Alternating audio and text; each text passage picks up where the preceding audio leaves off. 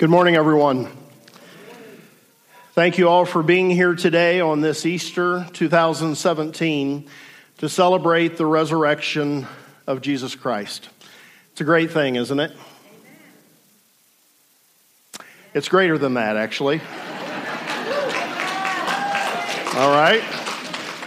It's greater than that, too, but we'll leave it there.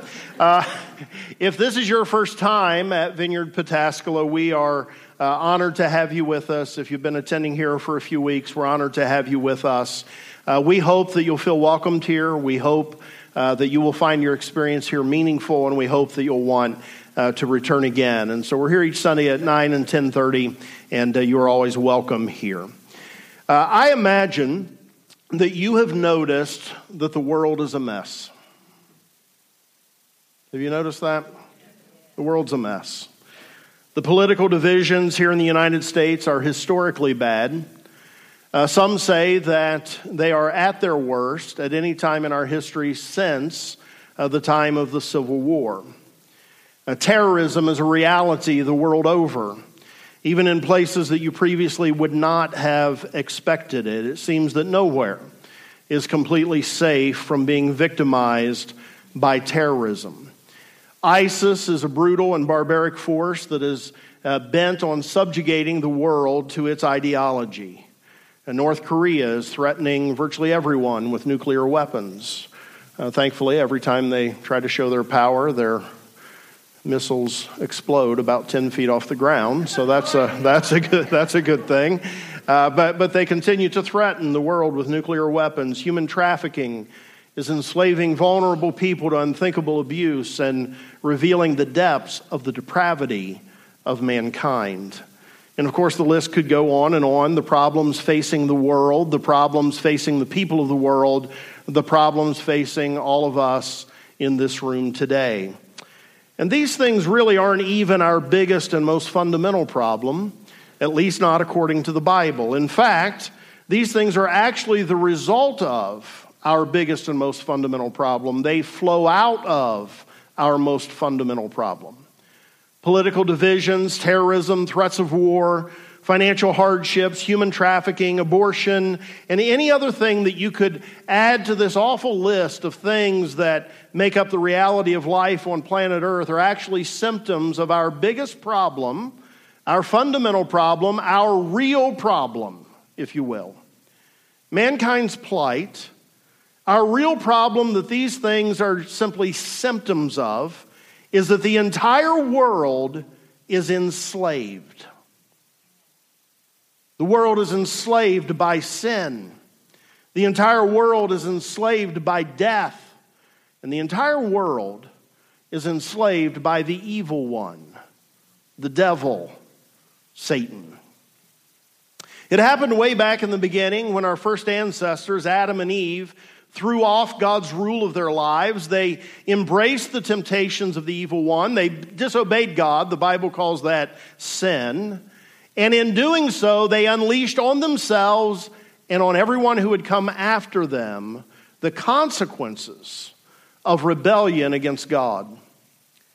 God wanted Adam and Eve to obey the limitations he placed on them because he knew some things that they didn't know. He knew that disobedience, sin, is something that cannot be played with.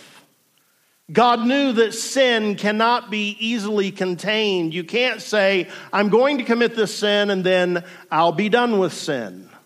That's not how sin works. Once it's unleashed in a person's life, it tends to enslave the person.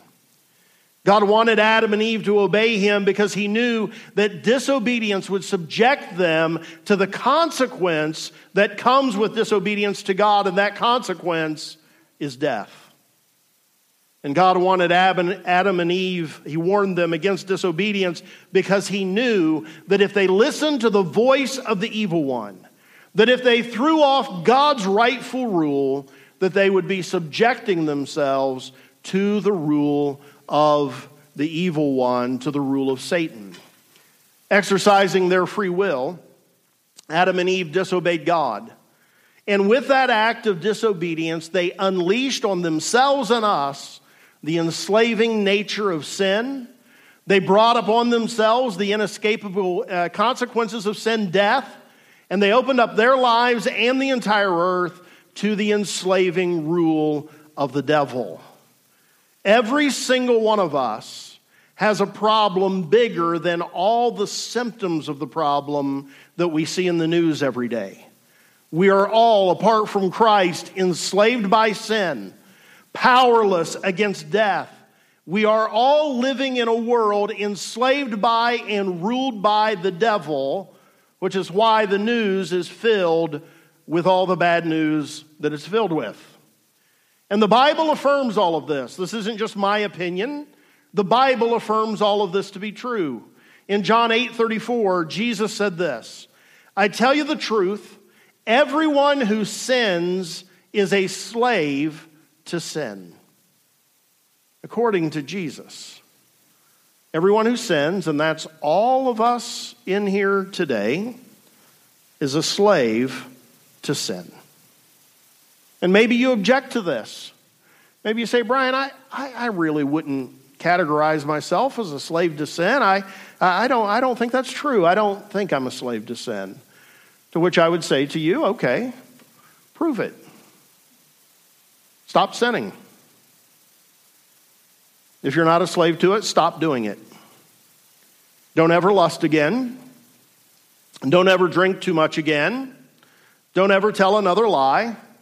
Here's a timely one don't ever cheat on your taxes again. Don't ever look at another inappropriate picture online again. Don't ever covet what someone else has again. Well, Brian, I can't live a perfectly sinless life. Right. Because you're a slave to sin. That's why you can't. Jesus said so. Jesus said so. Not only are we slaves to sin, but we are subject to the consequences of sin.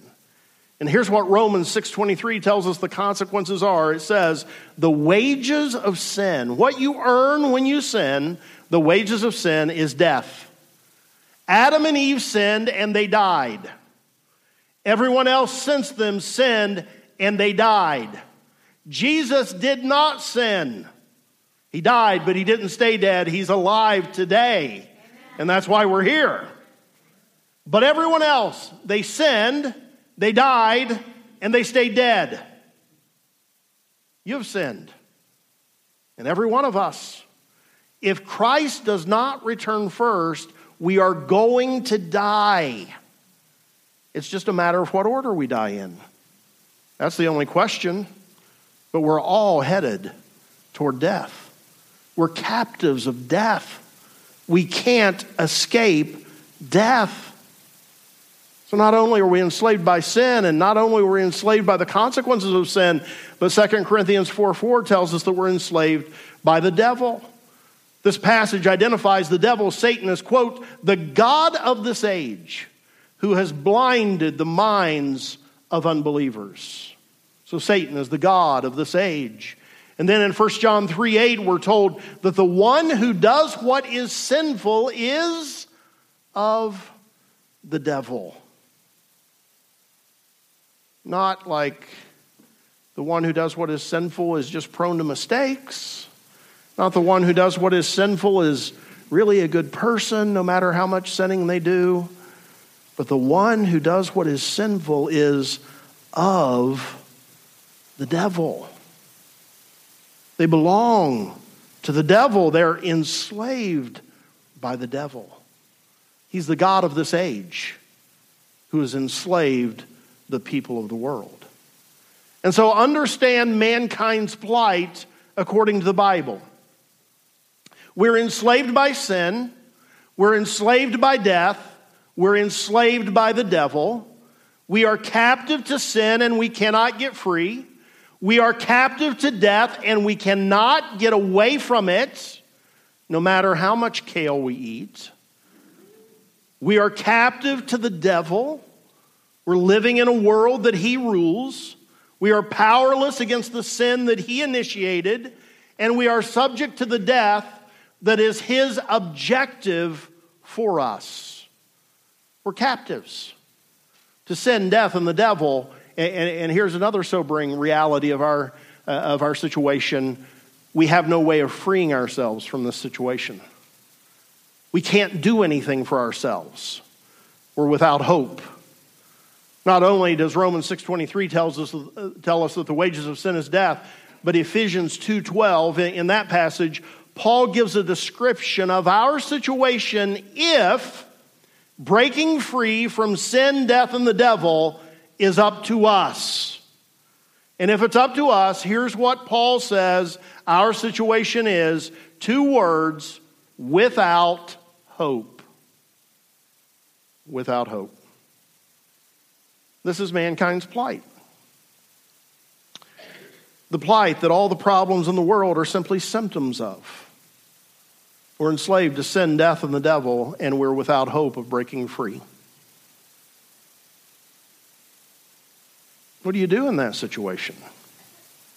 You're a slave and you have no ability to break free.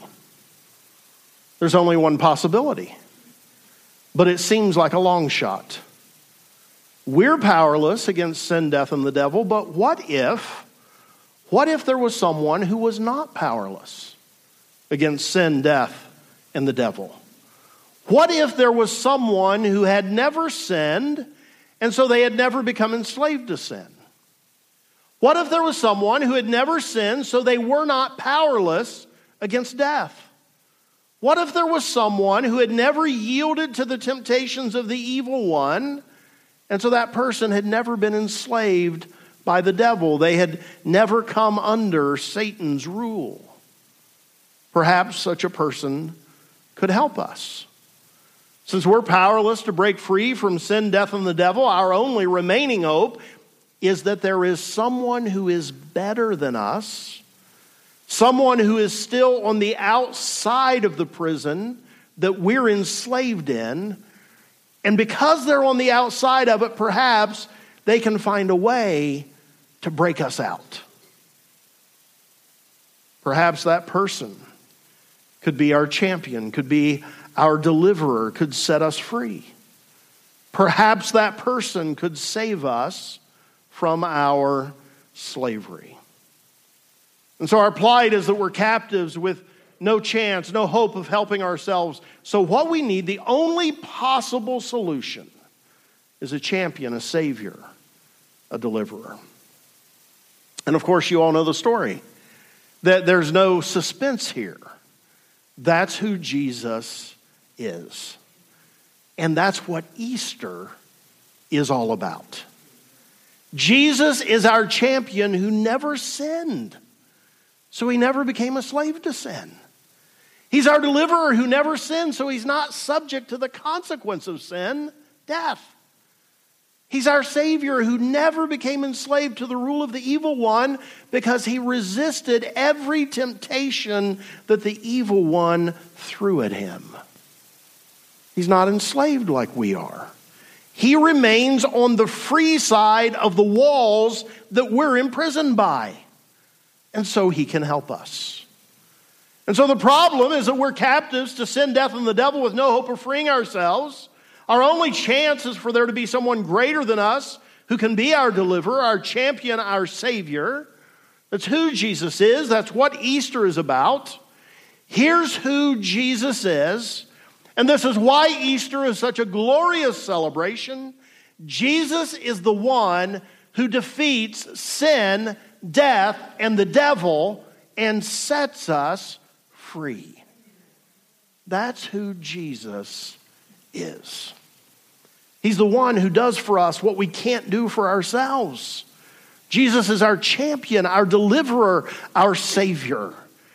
And the story of the Bible from the front cover to the back is about Jesus defeating sin, death, and the devil and setting us free. And so, for the next few minutes or so, I want to share six stages of Christ's victory over sin, death, and Satan as they are declared throughout the Bible. Four of these stages have already occurred.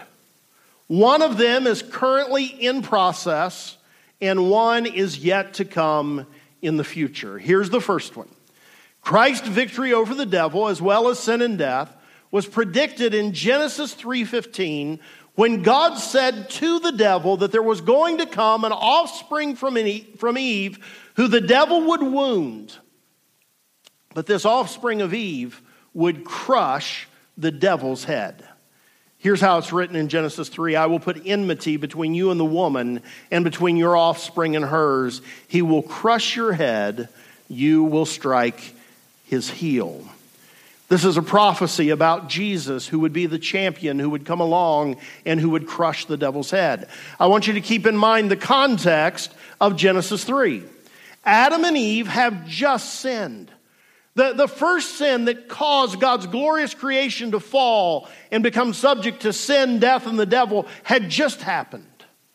And so, in this moment, when, when, when everything that God created has now fallen and coming into a, come into a state where sin now has taken hold, God says to Satan, You've done a lot of damage here, but you are not going to have the final say. Adam and Eve invited you in, but there is going to come one.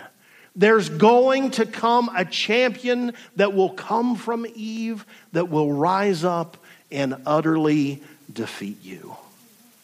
Christ's victory was predicted in Genesis 3:15 and Christ's victory began with his incarnation and earthly ministry. At the announcement of the birth of Jesus, the angel who told Joseph what would happen said that Jesus would be the one who would, quote, save the people from their sins. The incarnation was the implementation of the plan to defeat Satan and free mankind from sin, death, and the devil himself. And then the plan took a step forward as Jesus began his public ministry. When he entered the public ministry, he did so with this announcement recorded in Luke 4 18 and 19. Jesus said, the Spirit of the Lord is upon me, because he has anointed me to proclaim good news to the poor. He has sent me to proclaim freedom for the prisoners and recovery of sight for the blind, to set the oppressors, uh, I'm sorry, the oppressed free, to proclaim the year of the Lord's favor. Jesus' own understanding of his mission included that he was proclaiming freedom to prisoners and that he was setting oppressed people free. So Christ's victory was predicted in Genesis 3. His victory began with his incarnation and earthly ministry, and his victory was decisively achieved at the cross. Here's what John 10 17 and 18 says. It's a quote from Jesus. It's one of my very favorite passages in the Bible. Jesus said, I lay down my life only to take it up again. No one takes it from me. I lay it down of my own accord. I have the authority to lay it down, and I have the authority to take it up again. This command I received from my Father. What I want you to see in these verses is that the cross was not something that was done to Jesus against his will. The cross was the Father's plan. The cross was embraced by Jesus. He went to the cross. He paid the price for our sins because he loves us. And he knew that's what was necessary to set us free from sin, death, and the devil. I want you to see that Jesus was not a victim of the cross. Jesus is our champion. And what the cross was, was his strategy, his battle plan for securing freedom from sin, death, and the grave for all of us. The cross was not done to Jesus because the cross could not be done to Jesus. With one word, he could have summoned 10,000 angels and they would have come and delivered him from the cross. I've always viewed the angels as optional because with one word, he could have sucked the breath out of every Roman soldier who was trying to nail him to the cross, and it would have all been over. The cross was not done to Jesus, Jesus owned the cross. It was God's plan to liberate us from the bondage of sin, death, and the devil. Here's what Colossians 2 13 through 15 tell us. When you were dead in your sins and in the uncircumcision of your flesh, God made you alive with Christ. He forgave us all our sins, having canceled the charge of our legal indebtedness which stood against us and condemned us. He has taken it away, nailing it to the cross. And having disarmed the powers and authorities, he made a public spectacle of them triumphing over them by the cross. See all that the cross did. It canceled our sin debt. Our debt of sin, our bondage to sin was nailed to the cross. The cross was God's plan, his strategy for setting us free from sin. I want you to notice verse 15 it tells us that through the cross Jesus disarmed the powers and authorities, making a public spectacle of them. What happened on the cross? Like, we don't even have to get to the resurrection for this to have happened. It was on the cross that Satan was publicly defeated. That's what happened. The cross was the public defeat of Satan and the sinful world system that he's the ruler of. Notice the last line Jesus triumphed over the powers and authorities by the cross. The cross was not a defeat, the cross was not a setback. The cross was the means of triumph. The cross was the means of victory. The cross was victory. Christ's victory was decisively achieved at the cross and Christ's victory was confirmed in the resurrection. Of course, this is what we're here today most specifically celebrating. The resurrection of Jesus confirms his victory over sin, death, and the devil. Acts 2:24. God raised him from the dead, freeing him from the agony of death because it was impossible for death to keep its hold on him. Death sure had kept its hold on everyone else who had ever lived, but it could not keep its hold on Jesus because he was sinless. And as such, he could pay the debt of sin for the whole world, defeat sin, death, and the devil, and set us free. Jesus is our champion, our deliverer, our Savior, who publicly defeated Satan on the cross and had his victory confirmed when he rose to life three days after his crucifixion. And so the resurrection of Jesus is proof of Christ's victory over sin, death, and the devil, which makes Easter our celebration of being set free from sin, death, and the devil. Easter is the celebration of Satan's defeat and our freedom from captivity, thanks to our champion, our deliverer, our Savior King the Lord Jesus Christ.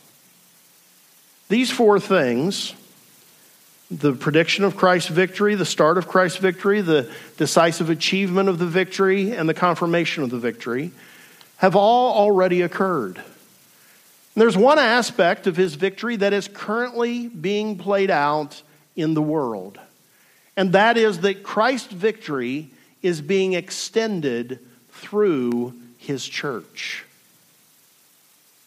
those of us who have been set free by Jesus. He then asks us to join his mission in the world of setting free everyone who will turn to faith in him. And just like Jesus said to Peter in Acts 26 18, we too are sent to the people of the world, quote, to open their eyes and turn them from darkness to light and from the power of Satan to God so that they may receive forgiveness of sins and a place among those who are sanctified by faith in me. This is the mission of every Christian. Extend Christ's victory throughout the world. That's your job. That's your job. That's what we're supposed to be doing no matter where we live, no matter how young we are, no matter how old we are. That's what we're to be doing, whether we're men or women. It, it like it doesn't matter.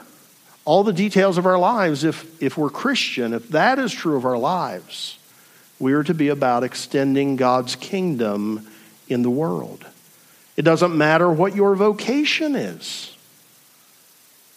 Every one of us, no matter our vocation, our primary purpose in this world is to extend the victory of Jesus throughout this world. Amen. Have you joined the mission?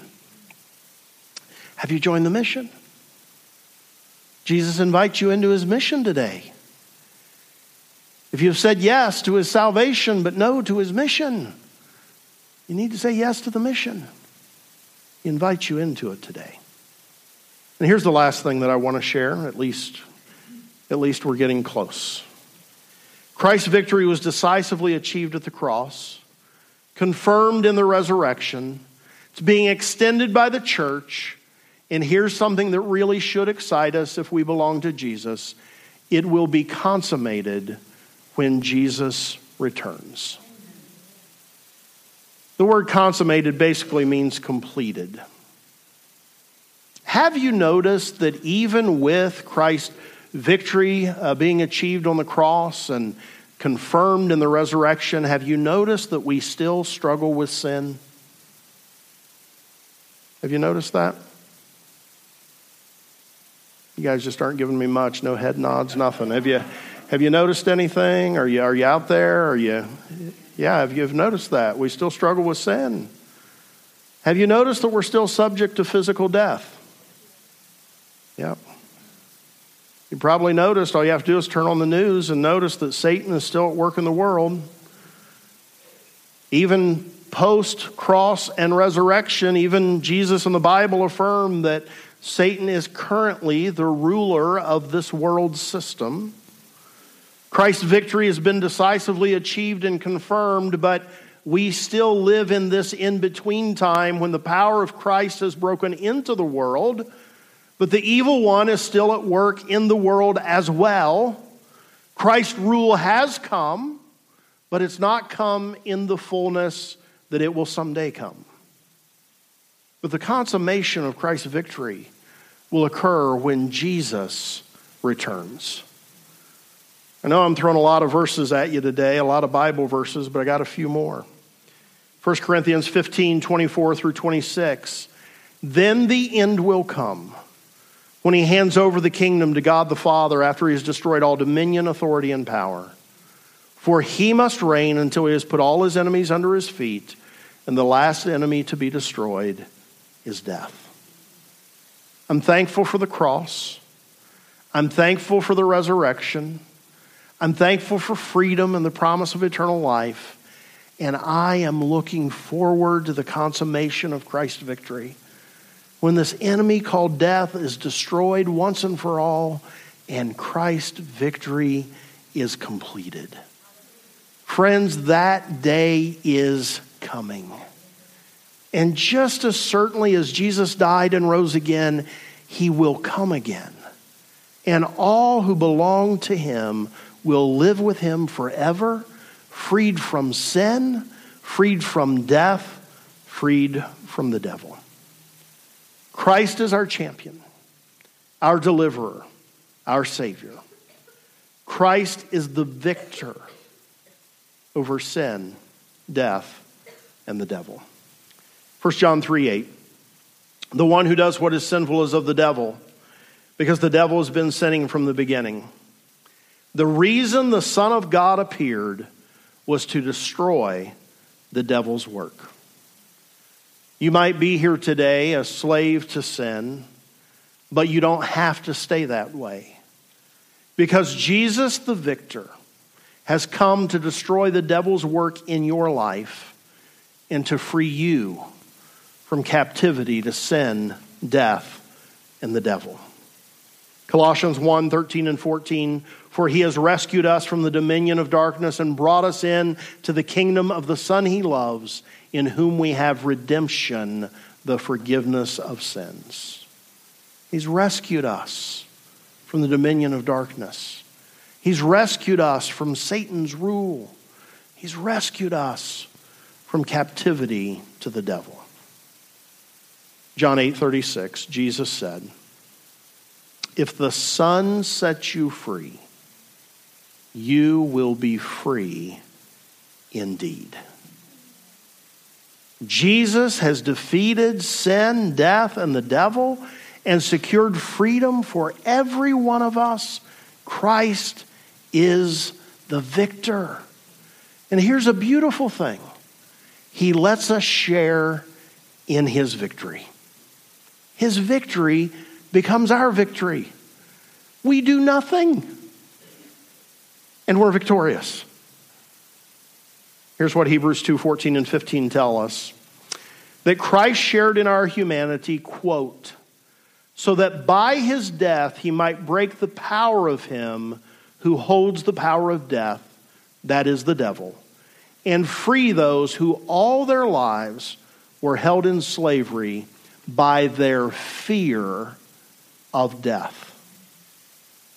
Jesus has broken the power of the devil in your life, and he wants to free you from the slavery to sin and death. And very specifically, he wants to free you from the fear of death. His victory can be our victory.